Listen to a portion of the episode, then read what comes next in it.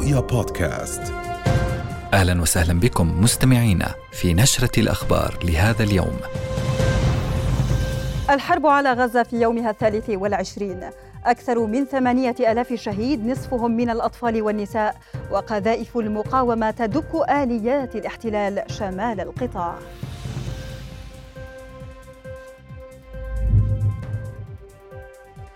استمرار المواجهات والمطاردات وحملات الاعتقال وارتفاع حصيلة شهداء الضفة إلى 116 شهيدا وأزيد من ألفي جريح.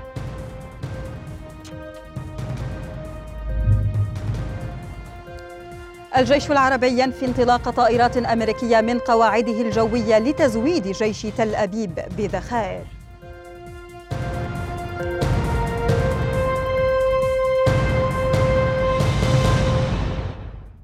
أهلا بكم. في اليوم الثالث والعشرين من العدوان على غزة أوقعت غارات الاحتلال مئات المدنيين في مناطق عدة. لتتجاوز الحصيلة ثمانية ألاف شهيد أزيد من نصفهم أطفال ونساء. إضافة إلى قرابة عشرين ألف جريح وفقا لوزارة الصحة في قطاع غزة.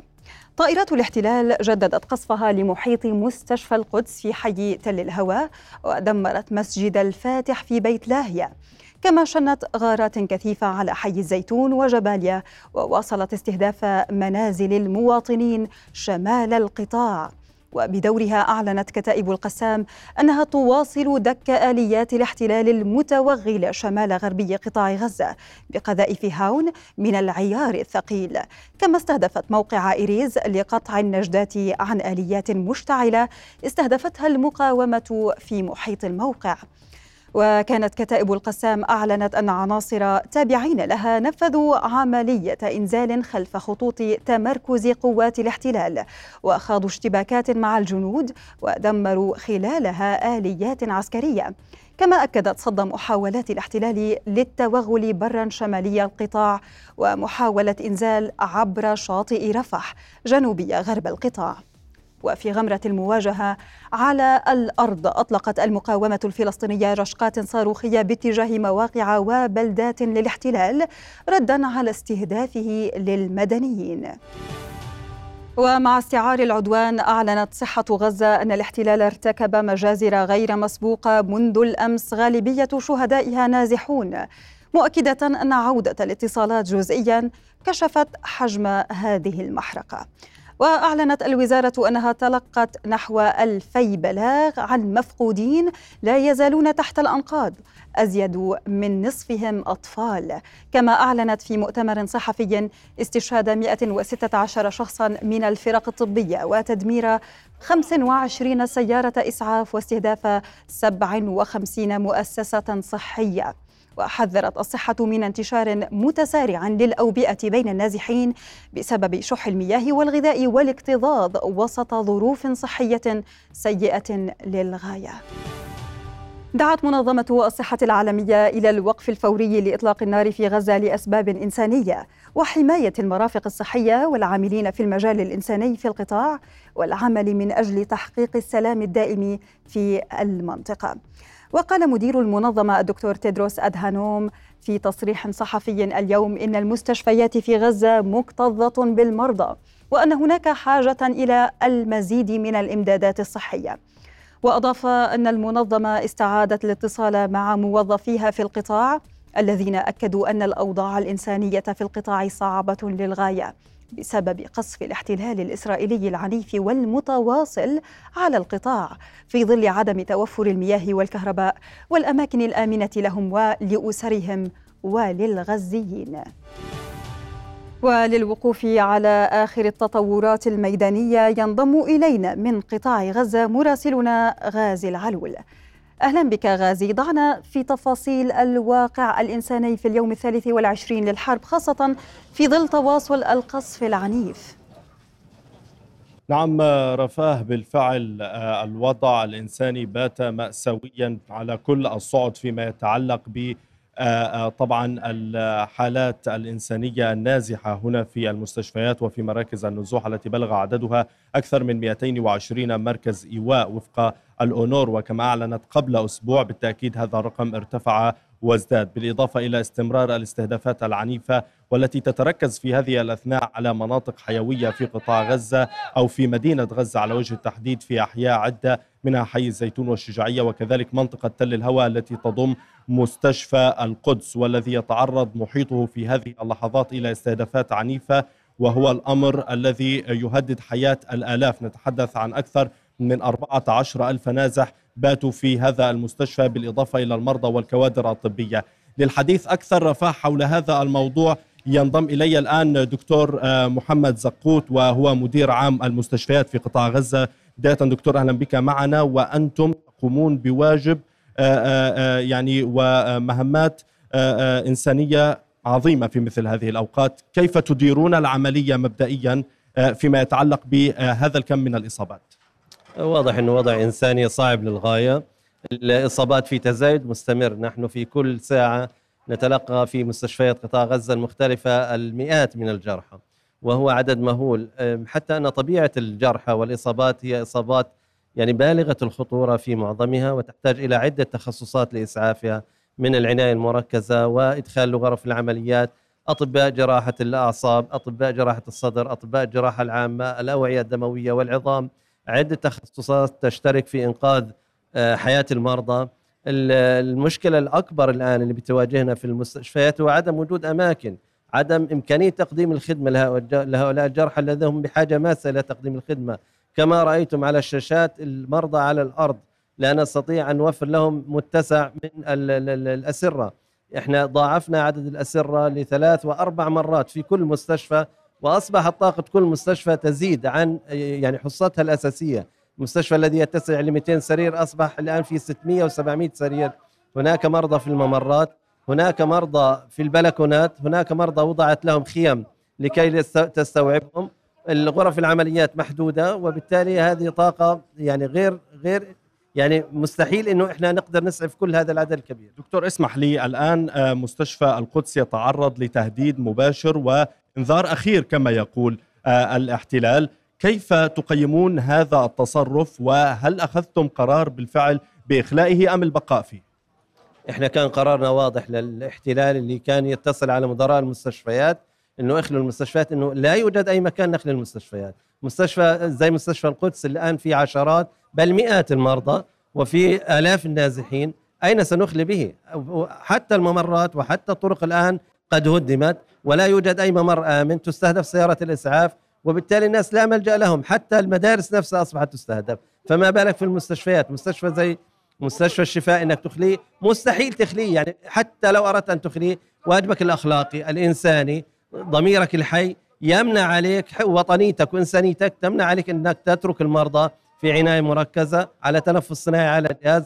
أين ستذهب به هذا المريض؟ مريض داخل العمليات مريض في غرفة الطوارئ. أين ستذهب به؟ مستشفى القدس هو مستشفى كان رديف لمستشفى الشفاء. يعني نرسل له بالعديد من الإصابات والمرضى أجريت فيه المئات من العمليات الجراحية ولا زال المئات من المرضى يتلقون العلاج فيه. أين سيذهب هذا المستشفى؟ طيب دكتور آه، حول ما يتعلق بأعداد النازحين الذين باتوا الآن موجودون هنا في المستشفيات كيف هل هذه الأعداد تثقل آه، الكاهل آه، الخاص بكم؟ وهل تستطيعون العمل في ظل هذه الظروف؟ أكيد. طبعا الناس ثم يذهبوا إلى المستشفيات ظنا أنها مكان آمن وهو الشيء الطبيعي إن المستشفيات تكون مكان آمن ولكن رغم ذلك الأعداد بالآلاف آه، هناك استهلاك كبير للكهرباء اللي أصبح الوقود على وشك النفذ فيها، استهلاك كبير للمياه، أصبحت النظافه النظافة شبه معدومة، هذا يهدد بالعديد من الأوبئة التي بالفعل أصبح ينتشر فيها النزلات المعوية، الالتهابات الرئوية والرشح والإنفلونزا، حتى بعض الأمراض الجلدية بدأت الآن تنتشر بين الطواقم الطبية وبين الناس الموجودين، وهذا أمر خطير. نحن حذرنا منه مرارا وتكرارا، طبيعة الإصابات الموجودة في المستشفيات وخصوصا إصابات الحروق التي تحتاج إلى عزل تحتاج إلى غيار دائم تحتاج إلى نظافة بدرجة كبيرة جدا هذا الأمر أصبح معدوم وهذا يهدد بالخطر حياة المئات من المرضى. نعم. دكتور آه، يعني آه، أعتقد بأن هناك عدد من الإصابات الآن وصل ويعني أشكرك جزيل الشكر. سأسمح لك بالمغادرة لي تقوم بواجبك الإنساني، بالفعل هذه هي الحالة. رفاه فيما يتعلق بالوضع الإنساني الكارثي في قطاع غزة سواء على مستوى المستشفيات أو على مستوى مدارس الإيواء ومراكز النزوح. وعلى الرغم من هذا كله فإن الاحتلال يهدد بشكل مباشر هذه الأماكن التي من المفترض أن تكون أماكن آمنة وأماكن يعني يظن فيها الفلسطينيون أنهم بمأمن عن نيران الاحتلال. على أي حال أريد أن أرصد لك رفاه الحالة الميدانية هنا سريعا. هناك عدد كبير من الاستهدافات يطال عدة مناطق في قطاع غزة. آخر هذه الاستهدافات كان استهدافا هنا إلى الغرب من مدينة خان يونس وعلى ما يبدو لي بالصورة هنا خلفي فإن عدد من الإصابات وصل إلى مجمع ناصر الطبي الآن. سمعنا قبل بداية هذه النشرة أصوات انفجارات في محيط المستشفى. أيضا كان هناك استهداف لدراجة نارية أيضا في مدينة خان يونس وارتقى على إثرها شهيدين كانا يستقلان هذه الدراجة النارية. فيما يتعلق بالقصف المدفعي لم يهدأ ابدا سواء كان على شرق خان يونس أو حتى فيما يتعلق بشرق البريج وكذلك الشمال الغربي والشرقي من قطاع غزة بالتحديد منطقة زكيم ومنطقة إيرز. اللتان تشهدان معارك ضارية في هذه الأثناء بين المقاومة الفلسطينية وبالتحديد كتائب القسام وجنود الاحتلال الإسرائيلي الذين توغلوا لبضعة أمتار في هذه المناطق. وقام القسام بعملية إنزال خلف هذه أو خلف خطوط العدو وتمكن من الاشتباك معهم. وتقول القسام بأنها استطاعت تدمير عدد من آليات الاحتلال وقتل عدد كبير من جنود الاحتلال وفق شهادات مقاتلين يعودون لكتائب القسام. أيضا الاستهدافات البربرية العنيفة تطال أحياء في مدينة غزة حتى هذه اللحظة.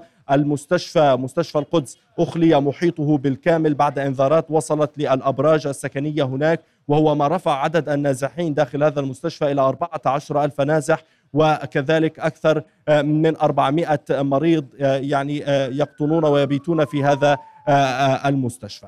نعم غازي في تجدد دعوات الاحتلال لأهالي غزة بالتوجه جنوبا. هل يعني الأهالي يرضخون لهذه الأوامر وبالفعل يتوجهون جنوبا آه، بناء على حالتهم أم أنهم يعني لا يريدون أن يتوجهوا جنوبا ويعني يطاوعوا أوامر الاحتلال؟ رفاه المسألة نسبية إلى حد بعيد. يعني هناك كثير من العائلات بالفعل قررت النزوح والتوجه إلى آه، آه، جنوب القطاع سواء خان يونس رفح أو حتى المناطق الوسطى على الرغم من أن هذه المناطق تلقى استهدافات بين فينة وأخرى وتنهال آه، الصواريخ الإسرائيلية وكذلك البراميل المتفجرة بالأطنان على منازل المدنيين. وهو ما يفسر بأن جنوب القطاع لوحده قبل يومين حصل فيه 45 مجزرة لعائلات فلسطينية محيت عن السجل المدني. بالتالي هناك بعض العائلات تظن بأن الاحتلال جاد في تهديداته بقصف كل الأحياء السكنية في مدينة غزة والشمال وهو ما يجري بالفعل على الأرض واقعيا وهذا ما اضطرهم إلى الذهاب إلى الجنوب. لكن هناك أيضا نسبة أخرى وبعض العائلات الفلسطينية التي ما زالت مصرة على البقاء في أماكنها ومنازلها اعتقادا منها وظنا منها بأنها يعني بأن هذه المنازل آه، آه، لا يمكن أن يتركوها فارغة آه، وأن يسمحوا أو أن تتسنى الفرصة للاحتلال الإسرائيلي التفرد بمدينة غزة أو شمال القطاع.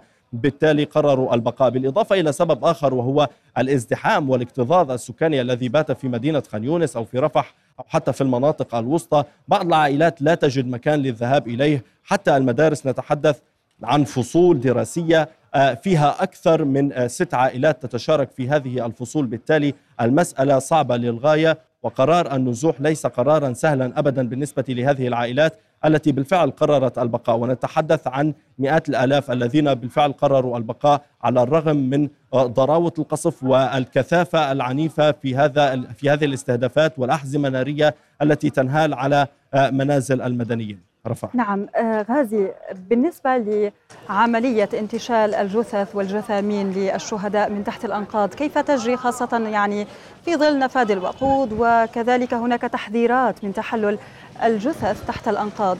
هذا كله هل أخذ بعين الاعتبار؟ وهناك تصريحات كذلك آه تؤكد وجود أكثر من ألف جثة معظمهم لأطفال تحت الركام.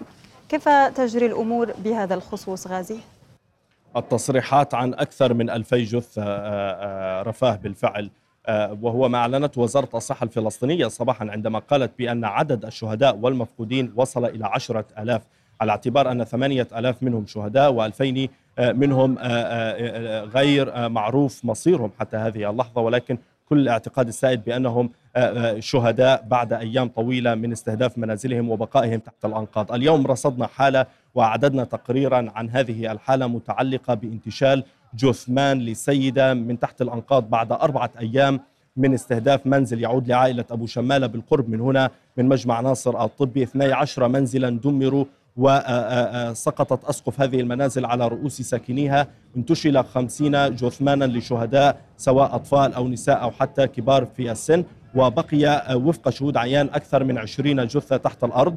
انتشلت جثة سيدة فلسطينية وللأسف كانت متحللة وكانت متآكلة نتيجة بقائها تحت الأنقاض لعدة أيام نتحدث عن أربعة أيام. هذه الحالة تنطبق على مناطق أخرى سكنية استهدفت بالكامل في قطاع غزة سواء في الشمال أو في في مدينة غزة أو حتى في الجنوب نظرا لقلة الإمكانيات ونقص الإمكانات اللازمة لعملية رفع الأنقاض عن هذه الجثامين الدفاع المدني لا يمتلك إلا ما يعرف بالباجر الواحد وهو المسؤول عن تفتيت الحجارة الكبيرة أو الباطون والمساعدة في عملية رفع وانتشال الجثامين بالإضافة إلى أن حجم الدمار الكبير لا يسعف أبدا هذه الكوادر العاملة منذ أكثر من 23 يوما في الميدان وتحاور انتشال الجثامين الذين أرهقوا بالفعل نتيجة الكثافة في الاستهدافات وفي التدمير الذي لم نشهد مثله من قبل في قطاع غزة والغير مسبوق في حدته وكثافته وانتشاره واتساعه في مناطق عدة من قطاع غزة. بالتالي هناك بالفعل جثامين تحللت واختفت ملامحها نتيجة بقائها تحت الأنقاض.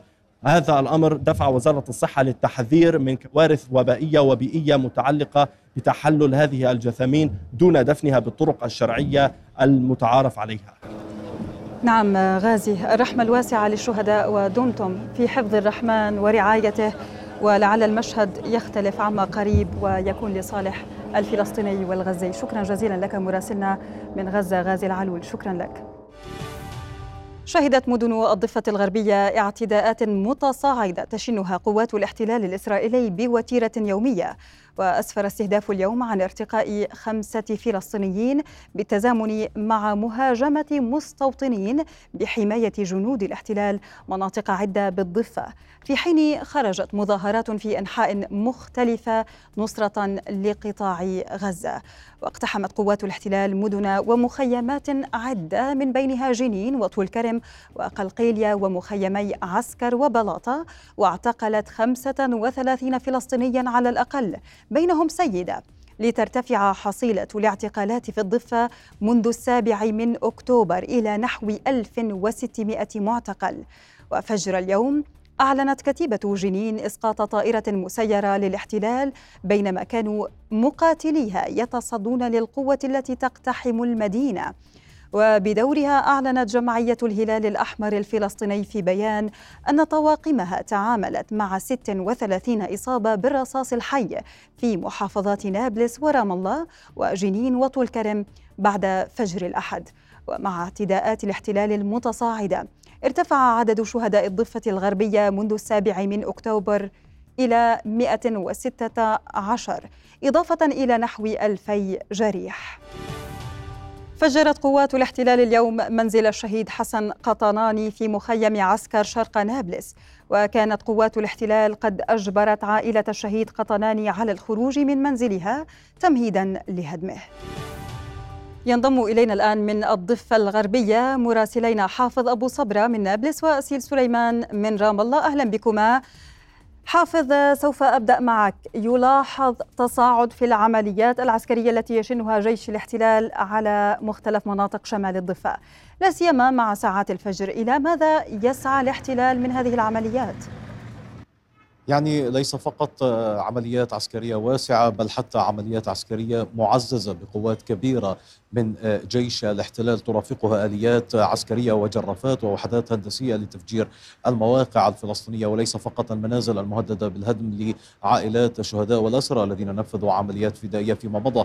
منذ قليل فجرت قوات الاحتلال منزلا عند مدخل قرية برقة شمال غرب نابلس المحتلة دون أي سبب ودون أي قرار قضائي من محاكم الاحتلال. فقط هذا المنزل كانت تتخذ منه نقطة عسكرية للمراقبة عند مدخل القرية وما انتهت من مهامها هناك قامت بتفجير وهذا يضاف إلى سلسلة من العمليات العسكرية التي تنفذ في شمال الضفة الغربية بشكل خاص وفي عموم الضفة الغربية بشكل عام. هذه العمليات العسكرية تهدف للوصول إلى المقاومين الفلسطينيين ممن تدعي دولة الكيان بأنهم مطلوبين لها ولتنفيذ عمليات اغتيال أو اعتقال بحقهم أو لتنفيذ عمليات هدم. كما جرى الليلة الماضية في مخيم عسكر القديم فجروا المنزل آه، التابع لعائلة الشهيد حسن قطناني وبالتزامن مع ذلك كانت الاشتباكات المسلحة والاستهداف بالعبوات الناسفة. نابلس ودعت شهيد صباح اليوم فيما ودعت شهيد آخر مع المساء. كانت تستهدف الاحتلال بالعبوات الناسفة فجر اليوم واستهدفت الاحتلال خلال اقتحامه الأخير لمنطقة المساكن الشعبية إلى الشرق من نابلس المحتلة بعبوة ناسفة كبيرة عند ساعات المساء. هذا الحال في الضفة الغربية وليس في نابلس فقط وعمليات التصدي لقوات الاحتلال صارت أضخم مما كانت عليه قبيل السابع من أكتوبر الماضي وكأن الضفة الغربية صارت تقول لغزة بأننا معكم نكبر كلما كبرت مقاومتكم وحالتكم النضالية التي صنعتموها مع فجر السابع من أكتوبر. يعني عمليات الاحتلال تطال نابلس وجنين وطول كرم وطوباس بشكل خاص وهذه المناطق لا تقف العمليات عند حدود اقتحامها واعتقال آه، آه، مواطنين فلسطينيين من داخل منازلهم بل تتزامن مع اشتباكات بالرصاص الحي بشكل آه، آه، متتالي ومستمر وفي أكثر من محور في هذه المناطق. كما حدث في نابلس عند محاور مخيمي عسكر القديم والجديد وعند محور مخيم بلاطة وفي شارع القدس المؤدي صوب حاجز حوارة في مساحة تقدر بخمسة كيلومترات في طوباس وفي محيط قرية طمون التي استشهد فيها شاب فلسطيني فجر هذا اليوم كان هناك اشتباكات مسلحة وتصدي برصاص لقوات الاحتلال. في طول كرم كلنا نذكر الاجتياح الذي حدث في مخيم نور شمس وكيف تصدى المقاومون هناك من أبناء كتيبة نور شمس. وكتيبة طول كرم التابعة لكتائب شهداء الأقصى الرد السريع لقوات الاحتلال واقتحامها الكبير. كل هذه العمليات العسكرية تتزامن مع تصدي كبير مع ارتفاع في وتيرة حالة المقاومة والمقاومون الفلسطينيون الذين يقول الاحتلال بأنه يلاحقهم للقضاء عليهم تكبر شوكتهم يكثر عددهم ويعني تمتد مساحة الحالة النضالية ومجموعات المقاومة الفلسطينية المسلحة. منذ فجر اليوم خمسة شهداء ارتقوا في عموم الضفة الغربية رفاه أربعة في شمال الضفة الغربية اثنان هنا في نابلس وواحد في مدينة طوباس في قرية طمون والرابع في بلدة بيت ريما. آه، إلى الغرب من مدينة رام الله وهناك شهيد خامس أصيب صبيحة هذا اليوم خلال اقتحام قوات خاصة لمخيم أديشة في مدينة بيت لحم جنوب الضفة الغربية ووجدوه وقد ارتقى شهيدا بعد أن عانوا من اختفائه والبحث عنه لأكثر من عشرة ساعات. وجد مساء اليوم وقد تصفى دمه فوق سطح منزله واستشهد ليكون الشهيد رقم 115 منذ السابع من أكتوبر. في دلالة على أن الاحتلال صار صارت يده على الزناد سهلة الضغط وهذه الأوامر العسكرية التي تتضمنها حالة الطوارئ وإعلان الحرب الذي بدأ مع السابع من أكتوبر لدى دولة الاحتلال. نعم حافظ الرحمة الواسعة للشهداء. إن أمكن حافظ ابقى معنا. أنتقل الآن إلى رام الله. مع مراسلتنا أسيل سليمان. أسيل أنت الآن في رام الله وتتواجدين بالتحديد آه، عند محيط دوار المنارة حيث تنطلق إحدى المسيرات التضامنية مع غزة والمقاومة. إن أمكن أسيل أخبرينا عن مجمل الحالة التضامنية في عموم الضفة الغربية. نعم يعني رفاح هذه آه، المسيرة اليوم آه، ومنذ في الحقيقة ثلاثة إلى أربعة أيام تتخذ شكلا جديدا. آه، كانت هذه المسيرة عادة تنطلق من أمام مسجد البيرة الكبير أو ما يعرف بمسجد جمال عبد الناصر تنطلق من هناك. وهذه المسيرة بالمناسبة تدعو لها حماس منذ اليوم الأول للعدوان على قطاع غزة. كل يوم في تمام الساعة أو بعد صلاتي المغرب والعشاء تنتقل تنطلق إلى دوار المنارة ومن ثم إلى نقاط آه، التماس. منذ ثلاثة أيام إلى أربعة هذه المسيرة آه، تنطلق قبل حتى صلاة العشاء يصلي المشاركون فيها آه، صلاة العشاء على دوار المنارة ومن ثم يصلون صلاة الغائب على أرواح الشهداء الذين ارتقوا في قطاع غزة وفي الضفة الغربية أيضا. ومن ثم يصلون صلاة الجنازة أيضا على أرواحهم. آه، آه، وبعد ذلك يتم هناك إلقاء خطبة قصيرة في الشباب لتنطلق المسيرة مرة أخرى بهذا الحشد إلى شوارع مدينة رام الله وينطلق بعدها الشبان إلى نقاط التماس. نتحدث عن في الحقيقة هو يعني كما أقرأه هو تطور في الحالة النضالية منذ اليوم الأول للعدوان وحتى هذا اليوم 23 يوما عادت خلالها. نحن نتحدث عن صباح اليوم. انطلقت مسيرة في مدينة جنين. كل مكوناتها طلبت المدارس. هذا المشهد غاب عن الساحة الفلسطينية في السنوات التي مرت. تواجد أو ظهر وبرز إلى السطح في الانتفاضة الأولى والانتفاضة الثانية. اليوم هو يعود مرة أخرى. إذا الأحداث هذه تعيد لنا ظواهر مقاومة ظواهر شعبية مقاومة. الطلاب في جنين أنشأوا ما يسمى بالحراك الطلابي ليستطيعوا التنسيق فيما بينهم حول مواعيد المظاهرات وأماكن انطلاقها هذا من جهة. إذا نتحدث عن نماذج جديدة في الجيل القادم والجيل الصاعد. بات يفهم المعادلة الآن بات يفهم دوره من يعني خارطة النضال الفلسطيني. ومن المهم جدا أن أن نكون يعني في صورة أن المدارس هي أصلا والجامعات هي والحركات الطلابية هي محرك الحالة الوطنية الشعبية النضالية بكل أشكالها سواء السلمية أو المسلحة. في جميع المدن الضفة الغربية تكون هناك مسيرات يومية في مواعيد محددة. تجدر الإشارة أيضا إلى أن حركة المقاطعة مقاطعة إسرائيل وفرض العقوبات عليها ال BDS تعمل بشكل متواصل منذ اليوم الأول للعدوان لإعادة نشر ثقافة المقاطعة مرة أخرى. وهذه هي المرة الأولى يعني حسب اطلاعي التي تنتشر فيها هذه الحملة بهذا الشكل وتلقى صدى واسعا. أصحاب المحال التجارية في رام الله باتوا يفرغون مخازن البضاعة الإسرائيلية الموجودة لديهم أو أنهم يتواصلون مع الشركات الأم لتأتي وتسترد هذه البضاعة ويستبدلونها بغيرها فلسطينية أو عربية أو حتى أجنبية إذا لم يتوفر بديل لها محلي أو عربي. إذا نتحدث عن يعني قراءة أولية نجاح هذه حركة المقاطعة في فلسطين بشكل خاص. وأيضا امتد صداها لدول الوطن العربي وحتى دول الغرب. يعني نستطيع أن نقرأ ذلك من المعطيات في الواقع. من جهة أخرى أيضا آه، المواجهات لا آه، تتوقف. الآن يهتفون في المسيرة لكتائب القسام. آه، طبعا بعد أن تمكنت كتائب القسام اليوم من إيقاع كمين أو إيقاع قوة عسكرية تابعة لقوة لقوات الاحتلال في كمين عسكري أعدوه له على في موقع إيرز العسكري قرب قطاع غزة. إذا الحالة النضالية تتجدد. باتت تبحث عن وسائل أوسع.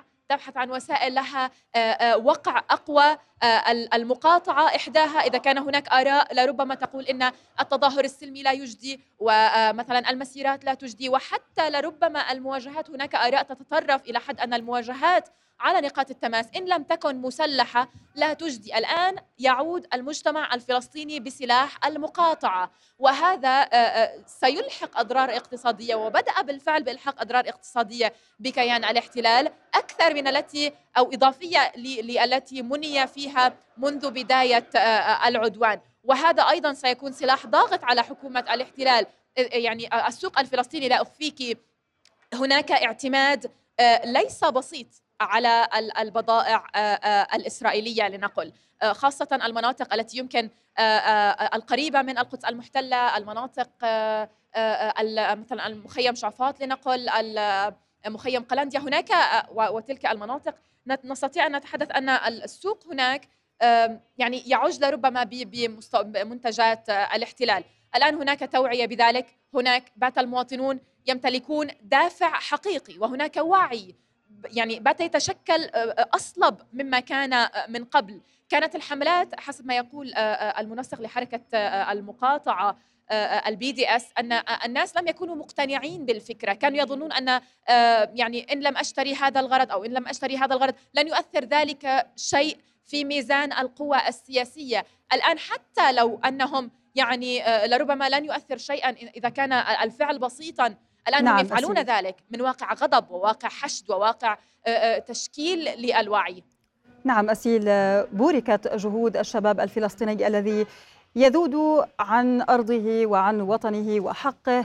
شكرا جزيلا لك أسيل سليمان كنت معنا من رام الله وشكرا جزيلا لك مراسلنا حافظ أبو صبرة. لنقلكم لنا هذا المشهد. هي مجزرة جديدة من المجازر التي ترتكبها الآلة العسكرية لقوات الاحتلال بحق أهالي غزة حيث تم انتشال خمسين شهيدا من تحت الركام والذي أصبح ركاما هامدا بعد قصفه من قبل الاحتلال. عمليات متقطعة ومناوشات بين قوات الاحتلال وحزب الله تشهدها الحدود الجنوبية للبنان منذ السابع من أكتوبر. واليوم استهدف الحزب أجهزة استشعار وكاميرات مراقبة في موقع عسكري للاحتلال بمستوطنة مسكاف عام الواقعة قرب الحدود. فيما رد الاحتلال بقصف طال بلدتي الناقورة وعلم الشعب ومحيط شانوح وحلتة وأسفر عن اندلاع النيران في الأحراج القريبة. وفي وقت لاحق ذكر جيش الاحتلال أن إطلاق نار من لبنان استهدف نقطة مراقبة حدودية له ليصدر تعليمات لسكان مستوطنة مسكاف عام بدخول الملاجئ. ووسط القصف المتبادل أكد عضو المجلس المركزي في حزب الله نبيل قاووق أن حزبه لن يتخلى عن غزة وسيبقى في الميدان مهما بلغت التضحيات والتهديدات. وذكر قاووق أن الكيان الإسرائيلي يترنح ومتخم بالجراح مشددا على أن المقاومة ستكمل عملياتها حتى إفشال العدوان على قطاع غزة. وأسفرت المواجهات على الحدود حتى اليوم عن استشهاد 58 شخصا غالبيتهم مقاتلون من حزب الله إضافة إلى شهيدين من فصائل فلسطينية وأربعة مدنيين بينهم مصور صحفي. فيما قتل أربعة أشخاص على الأقل من قوات الاحتلال الإسرائيلي. نفى مصدر عسكري مسؤول في القيادة العامة للقوات المسلحة الأردنية الجيش العربي صحة ما ينشر على بعض مواقع التواصل الاجتماعي حول استخدام قواعد أو قواعد لسلاح الجو الملكي الأردني من قبل طائرات أمريكية تقوم بتزويد جيش الاحتلال الإسرائيلي بالمعدات والذخائر لاستخدامها في عمليات القصف على قطاع غزة. وأكد المصدر أن نشر وتداول مثل هذه مثل هذه الشائعات بقصد التأثير على الموقف الأردني الثابت تجاه القضية الفلسطينية وسمعة القوات المسلحة التي لا يزال مستشفاها الميداني يستقبل الجرحى والمصابين في قطاع غزة بالرغم من كافة التحديات والمصاعب إضافة إلى تسيير طائرات سلاح الجو الملكي لإيصال المساعدات الإنسانية والإغاثية للقطاع. وقال المصدر العسكري إن القوات المسلحة تعول على وعي المجتمع الأردني بكافة أطيافه وشرائحه بعدم تداول هذه الشائعات وإدراكه لأهدافها الرامية إلى زعزعة الأمن والاستقرار الوطني والتأثير على الجهود التي تبذلها الدولة الأردنية لوقف إطلاق النار وإيصال المساعدات الإنسانية. حذرت مستشفيات صحة القطاع من نيات مبيتة باستهداف مستشفى القدس التابع للهلال الأحمر في حي تل الهوى بمدينة غزة بعد تركيز قصف الاحتلال المستمر على محيطه وإحداث أضرار متعددة به. غدا تلقيه تهديدا بالقصف وسط وجود أكثر من 14 ألف نازح بساحاته. اعتذر رئيس حكومة الاحتلال الإسرائيلي بنيامين نتنياهو بعد نشره تدوينة على منصة إكس. حمل فيها الأجهزة الأمنية المسؤولية عن هجوم السابع من أكتوبر وقام بحذفها فيما بعد. جاءت التدوينة بعد ساعات على مؤتمر صحفي عقده نتنياهو وأقر فيه بفشل ذريع وبأن الحرب في قطاع غزة ستكون طويلة وصعبة. جبهة غزة ليست الوحيدة التي يقاتل فيها رئيس وزراء كيان الاحتلال الإسرائيلي بنيامين نتنياهو. فبعد صفعة السابع من أكتوبر توالت الصفعات. آخرها محاولته التنصل من مسؤولية الحكومة وفشلها في توقع هجوم المقاومة الفلسطينية في غزة وإنكار تلقيه تحذيرات أمنية باحتمالية شن حرب عبر تدوينة على منصة إكس ما أثار انتقادات واسعة له. نتنياهو حدث التدوينة واعتذر بعد أن طالبه عضو مجلس الحرب بيني جانيتس بالتراجع فورا عن تحميل المسؤولية لجهازي الاستخبارات والمخابرات. هذا الموقف يعكس توترا كبيرا في الكيان الذي أعلن حالة الحرب وهو في حالة انقسام أصلا خاصة تجاه نتنياهو الذي تطارد قضايا الفساد مستقبله السياسي. وفيما يسعى الأخير إلى تبييض صورته من خلال هذه الحرب فإن الطريق إلى ذلك محفوف بالعقبات. ملف المحتجزين لدى المقاومة؟ أصبح ملحا أكثر من أي وقت مضى عبر تظاهرات ومؤتمرات ينفذها أهالي المحتجزين. تطالب الحكومة بالعمل على استردادهم فورا وتحملها مسؤولية ذلك مع شعور الكثيرين منهم. أن المحتجزين ليسوا على سلم أولويات حكومة الحرب هذه. وزاده إلحاحا إعلان المقاومة الاستعداد الفوري لإبرام صفقة تبادل مقابل الإفراج عن جميع الأسرى في سجون الاحتلال. ليس هذا فحسب. فذهب البعض في تل أبيب إلى المطالبة بوقف إطلاق النار في غزة والدعوة إلى حل سياسي بعيدا عن أهوال الحرب. بين جبهة داخلية هشة وجبهة الحرب في غزة والحدود الشمالية تتوالى الضربات على نتنياهو الذي يتخبط في صدها ورغم حتفه التدوينة التي انتقد فيها مؤسساته الأمنية في زمن الحرب إلا أنه لن يستطيع محو صداها وتأثيرها. منذ بدء العدوان على قطاع غزة منذ 23 يوما لم يتوقف الأردنيون عن تنفيذ المسيرات والوقفات المنددة بجرائم الاحتلال والمؤيدة للمقاومة الفلسطينية. ننتقل وإياكم لهذه الوقفات. ولا ألا يكون بعيدا عن العلاقة مع حماس ومع كل فصائل المقاومة. قالوا حماس! إرهابية! يا صوت! قالوا حماس! إرهابية! الأردن أرض حج ورباط وبوابة الفتح والتحرير للقدس وفلسطين. الآن ننتقل إلى آخر الأخبار الاقتصادية في ظل هذه الظروف. يقدمها لكم حمدان عايش. مساء الخير حمدان. مساء الخير.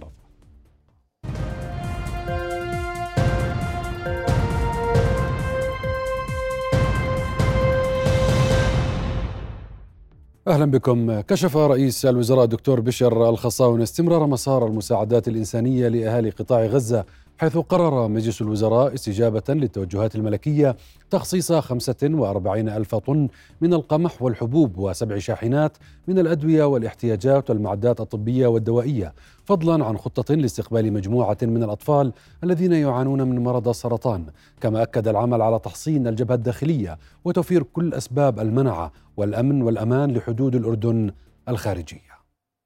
تخصيص 30 ألف طن من القمح لدعم احتياجات أشقائنا في الضفة الغربية من هذه المواد الأساسية. ونحن بصدد إجراء الترتيبات اللوجستية اللازمة لإيصال هذا الدعم. وأيضا أشكر قرار مجلس الوزراء على تبني توصية وزير الصحة أيضا استنادا إلى التوجيه الملكي السامي آه، بتخصيص آه، سبع شاحنات من الأدوية والإحتياجات الطبية والدوائية والمعدات الطبية آه، لأهلنا في الضفة الغربية. نعمل عبر بعض الترتيبات مع منظمة الصحة العالمية وعبر مبادرة من مركز الحسين للسرطان لاستقبال مجموعة من آه، الأطفال آه، الذين يتعافون ويتعالجون من مرض السرطان في قطاع غزة. حالما تتوافر الظروف الموضوعية لمنظمة الصحة العالمية لإمكانية إخراجهم نسير في ذات الوقت أيضا آه، باتجاه آه، آه، تحصين جبهتنا الداخلية وتوفير كل أسباب المنعة والأمن والأمان لحدود الأردن الخارجية وهذا واجب يتعين على أي دولة في العالم أن تقوم به. وهذا ما نقوم به على الدوام لأن تحصين حدودنا هو أمر أساسي آه، لحماية مواطنينا لحماية اقتصادنا لحماية مقدراتنا. وفي ذات السياق يواصل القطاع الخاص تنظيم حملات لجمع التبرعات النقدية والمادية دعما لأهالي قطاع غزة. غرفة تجارة إربد أعلنت اليوم عن إرسال الدفعة الثانية من المساعدات العينية لدعم غزة الذي يتعرض لأبشع جرائم الحرب ضد الإنسانية على أيدي قوات الاحتلال. إدارة الغرفة أكدت استمرار جمع التبرعات العينية والنقدية من أهالي الخير في محافظة إربد. وفي مأدبة أعلن المحافظ أو محافظ مأدبة نايف الحجاية عن تجهيز خمس ناقلات محملة بالمساعدات العينية والطبية دعما للأهل في غزة. وستتوالى الهيئة الخيرية الهاشمية نقل المساعدات التي تتضمن كل ما يحتاجه أهالي القطاع من مواد غذائية ومستلزمات ضرورية. المساعدات التي تم جمعها جاءت حصيلة الحملة التي انطلقت قبل أسبوعين في غرفة تجارة مأدبة شارك فيها أهالي المدينة وتجارها والبلدية وموظفوها. إلى هنا نصل إلى نهاية أخبار الاقتصاد المتعلقة بعدوان كيان الاحتلال على قطاع غزة المنكوب. إليك رفاه شكرا حمدان. هذا ختام نشرتنا لهذا اليوم. دمتم في أمان الله.